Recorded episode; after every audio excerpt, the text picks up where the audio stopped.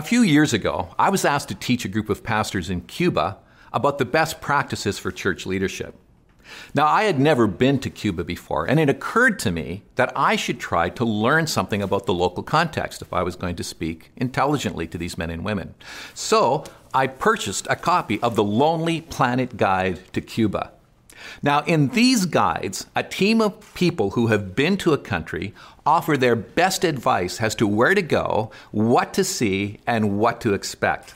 Well, once I got there, I was surprised how accurate their observations turned out to be.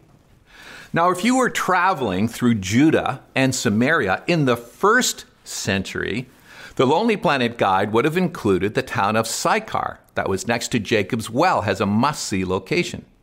Jacob's Well had huge historical significance at the time because Jacob, the father of the Israelite nation, had supervised the digging of this well centuries earlier and gave the well to his son Joseph. Now, anyone who is visiting the well would be reminded of this rich history and its significance. But Jacob's well was not just a national treasure, it was also a community center where the whole town gathered to draw water. And as they filled their jars, they would trade news stories and local gossip and maybe the occasional recipe or two. It was a place where the community gathered every morning. Now, when I pastored in the dairy farming community of Kinburn, Ontario, people's homes were spread out farm by farm, and dairy farmers are the model of hardworking people. They're busy. But from time to time, someone in the household would need to pick up the mail or buy some feed for the cattle or do some banking. And if I wanted to know what was going on in the community, I would just show up the post office, the feed store, or the bank and talk to whoever was there. Jacob's Well was just such a place.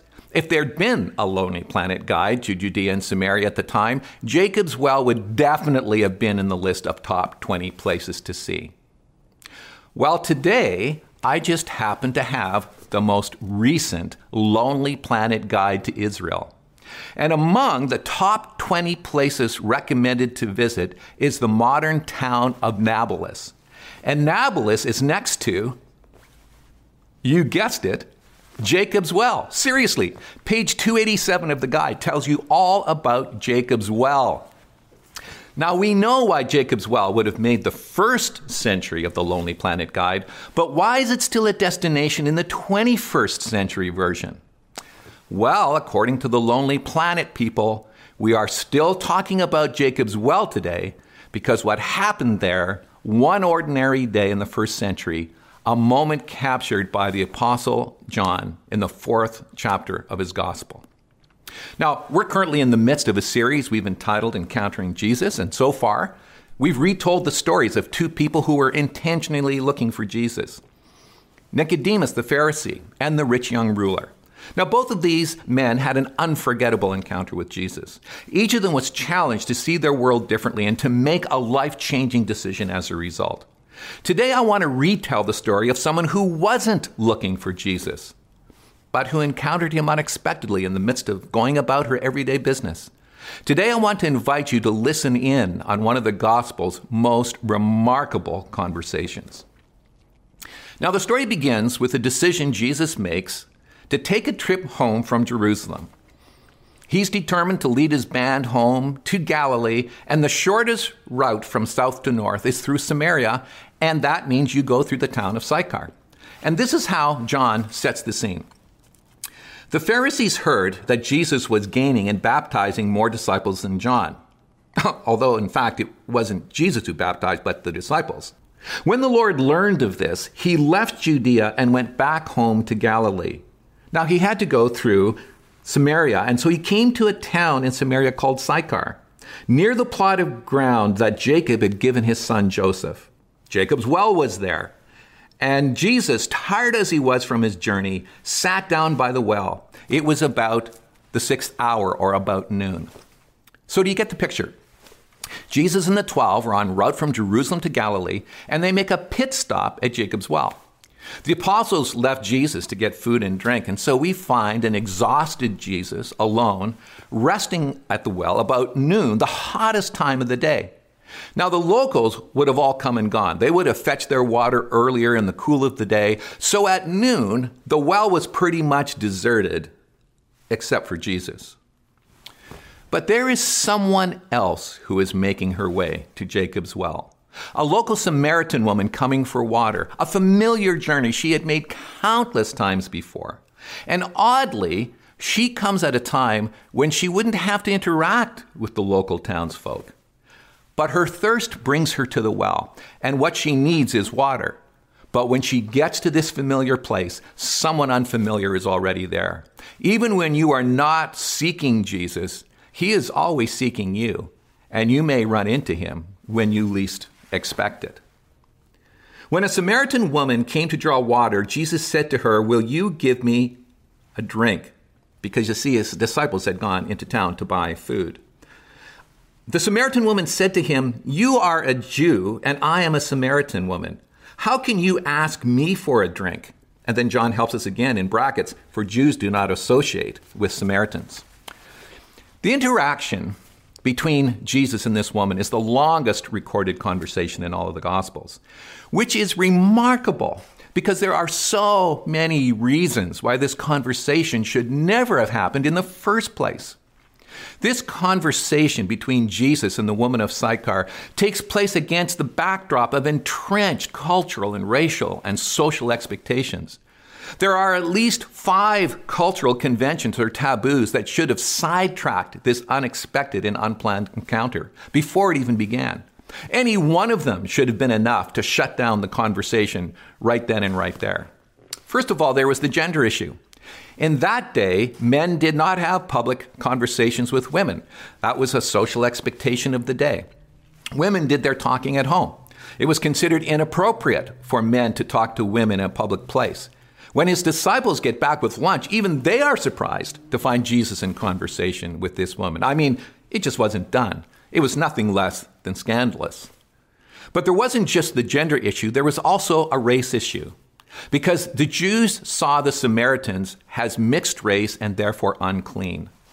After the Assyrian conquest of Israel, they took the best of Jewish society and leadership captive and they replaced them with a non Jewish population from various places in their empire. Now, over time, these transplanted Gentiles intermarried with the Jews who were left to care for the land.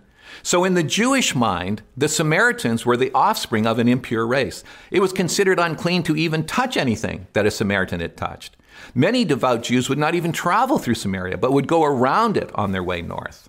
So, in this conversation, the things that separate Jesus and this woman were to do with gender issues and to do with racial issues, but that wasn't all. There was also the political issue. The Jews had spurned the help of the Samaritans when they returned from exile. When the Jews returned, the local Samaritans offered to help them rebuild the Jewish temple, but they were rebuffed. And the Samaritans never got over that slight. Old wounds can fester for generation. And then, of course, there was the religious issue. Jesus and the woman had two separate systems of worship. And when it was obvious that the Jews were not going to include them, the Samaritans adopted their own system of worship that focused only on the first five books of the Old Testament. And they built themselves their own temple on Mount Gerizim. And that was where the Israelites had first entered the promised land and reaffirmed their covenant with God. Over time, both groups became entrenched in their prejudices and practices. And then, last but certainly not least, there was the moral issue because the Samaritan woman had a past. The woman of Sychar was not just a woman and not just a Samaritan woman. As we will discover, she is a woman familiar with heartbreak and ridicule and unkindness and shame and alienation. People had talked to her about the well. That is the way it is in towns where anyone's business is everyone's business. In the eyes of both Jews and Samaritans, she was living an immoral lifestyle. She knew what people were thinking and saying about her, so she avoided them as much as you possibly can in a small place like Sychar. So you see, this woman's personal life was complicated in so many ways. This conversation should never have happened. With all this baggage in tow, what would have been going on in this woman's mind as she considered Jesus' request? And as she wavers there between shock and astonishment, there is a hint of an edge to her response to Jesus, so as to say, Seriously? You are asking me for a drink?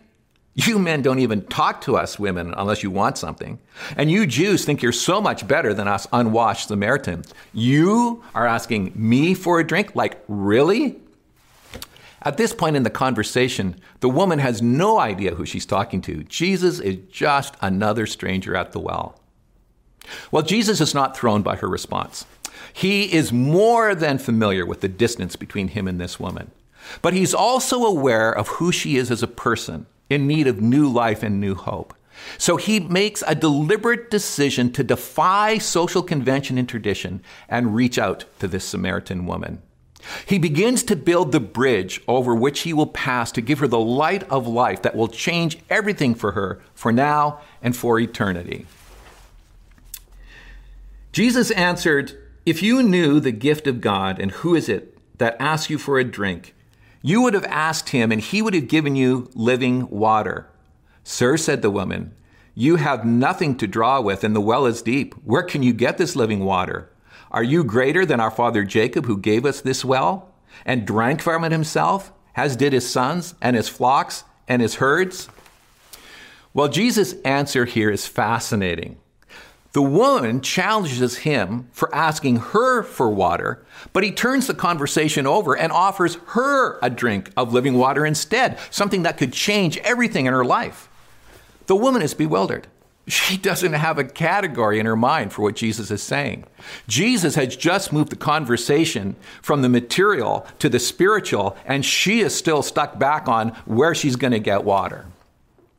She looks at Jesus and she looks around him and she says, Who do you think you are? Greater than Jacob? Like you don't even have a jar to draw water with, and you are going to give me water? Jesus answered, Everyone who drinks this water will be thirsty again. But whoever drinks the water that I give him will never thirst. Indeed, the water I give him will become in him a spring of water welling up to eternal life. This is where Jesus offers the woman an invitation to receive what it is that he has to offer.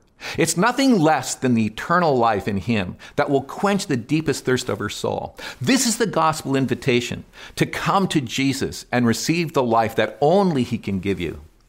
Now, at this point, the woman has gone from mild interest in a chance encounter with a stranger to serious engagement with what Jesus is saying. Jesus has drawn her in and at this point, the woman is still thinking in terms of what would be practically advantageous for her. No more awkward visits to the well, but there's something in her soul that is leaping at the idea of receiving living water. And even though she isn't quite clear on what Jesus is offering, she takes a chance and asks to receive this amazing water.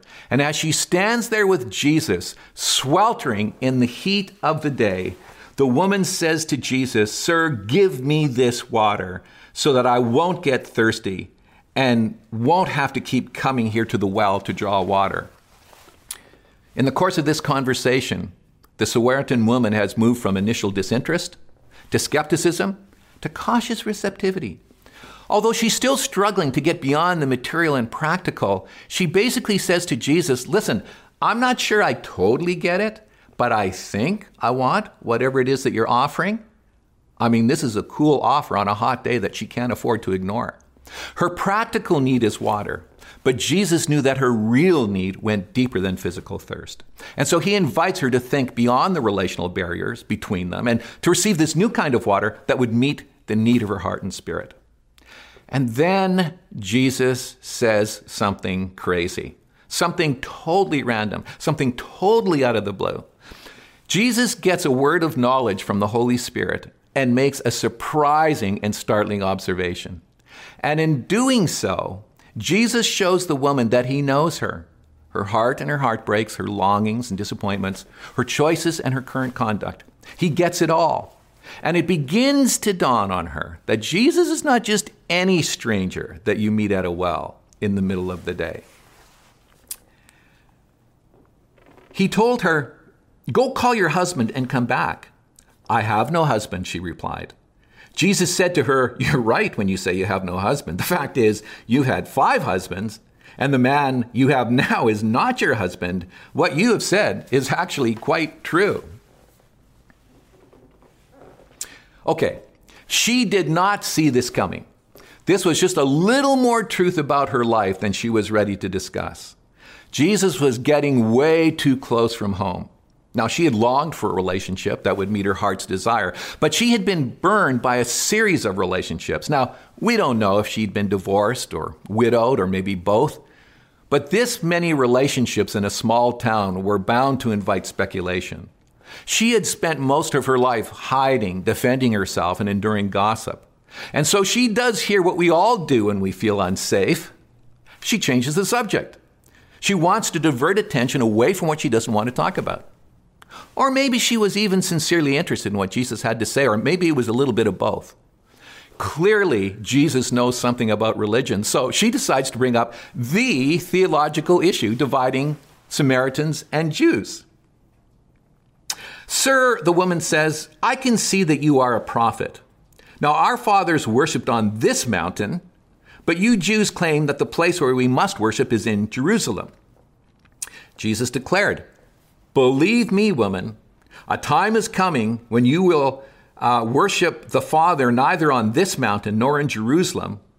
You Samaritans worship what you do not know. We worship what we do know, for salvation is from the Jews. Yet, yet, a time is coming and now has come when true worshipers will worship the Father in spirit and truth, for they are the kind of worshipers that the Father seeks to worship him. God is spirit, and his worships, uh, worshipers must worship him in spirit and in truth.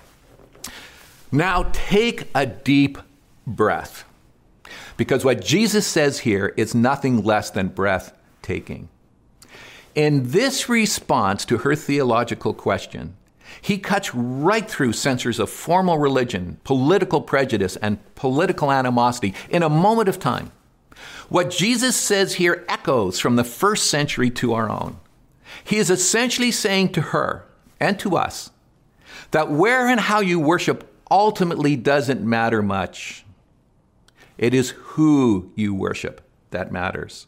And that is true for men and women, for Jews and Samaritans, for the privileged and the dispossessed. Eternal life is not about rules and religion. It is about a relationship with the living God. It is our spirit communing with God who is spirit.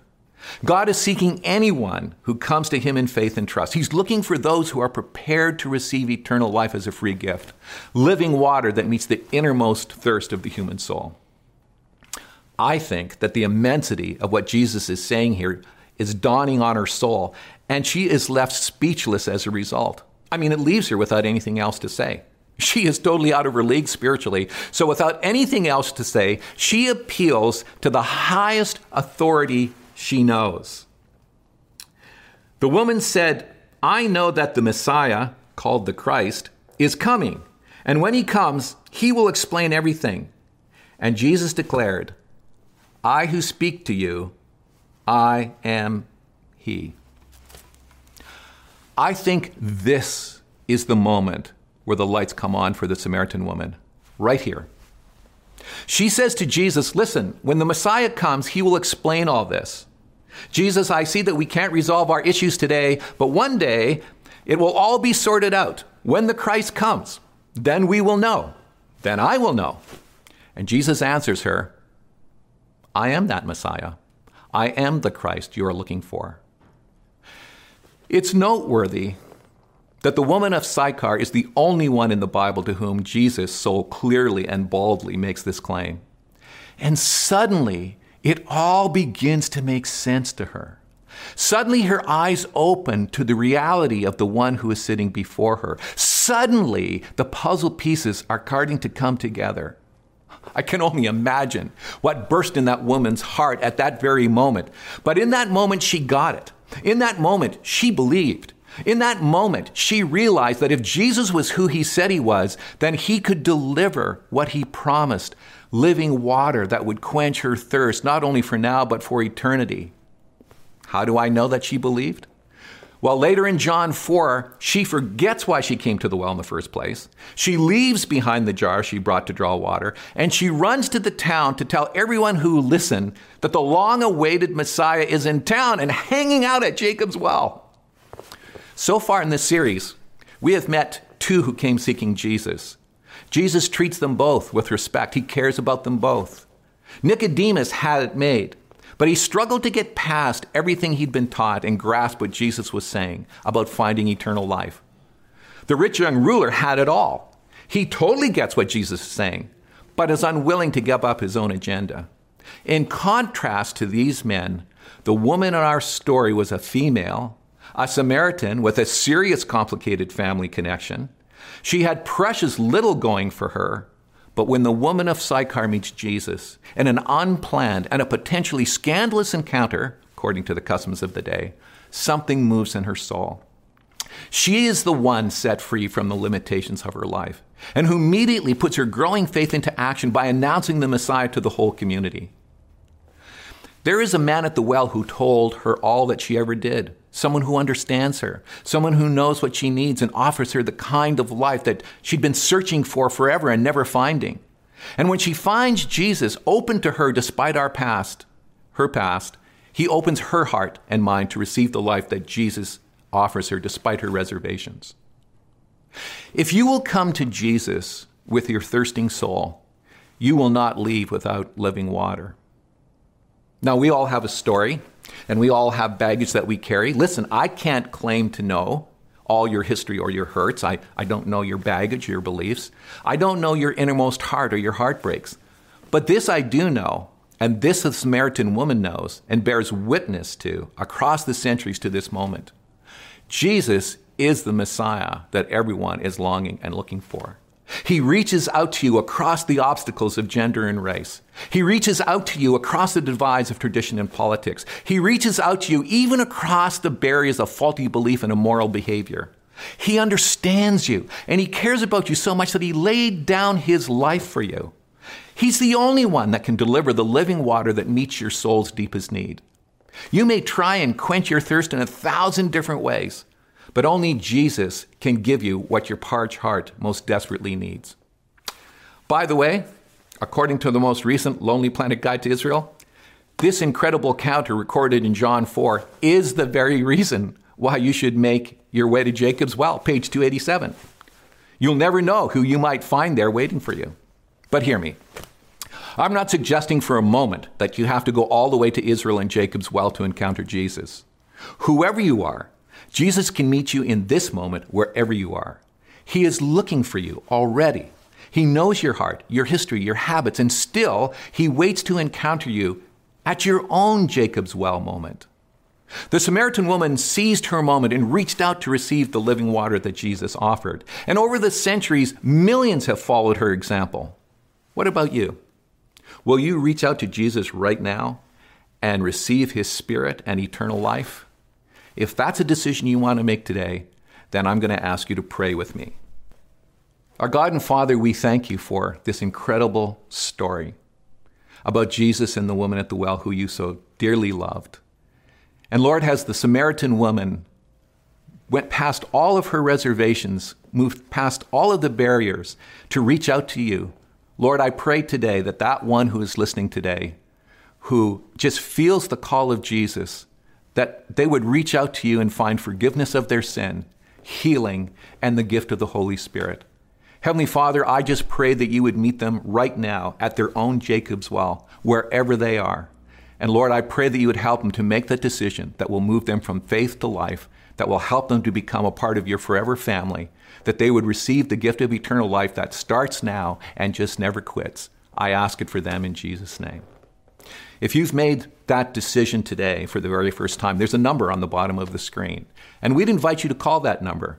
There's somebody there who would love to talk to you about how you can take the next step in your walk of faith. God bless you, each one.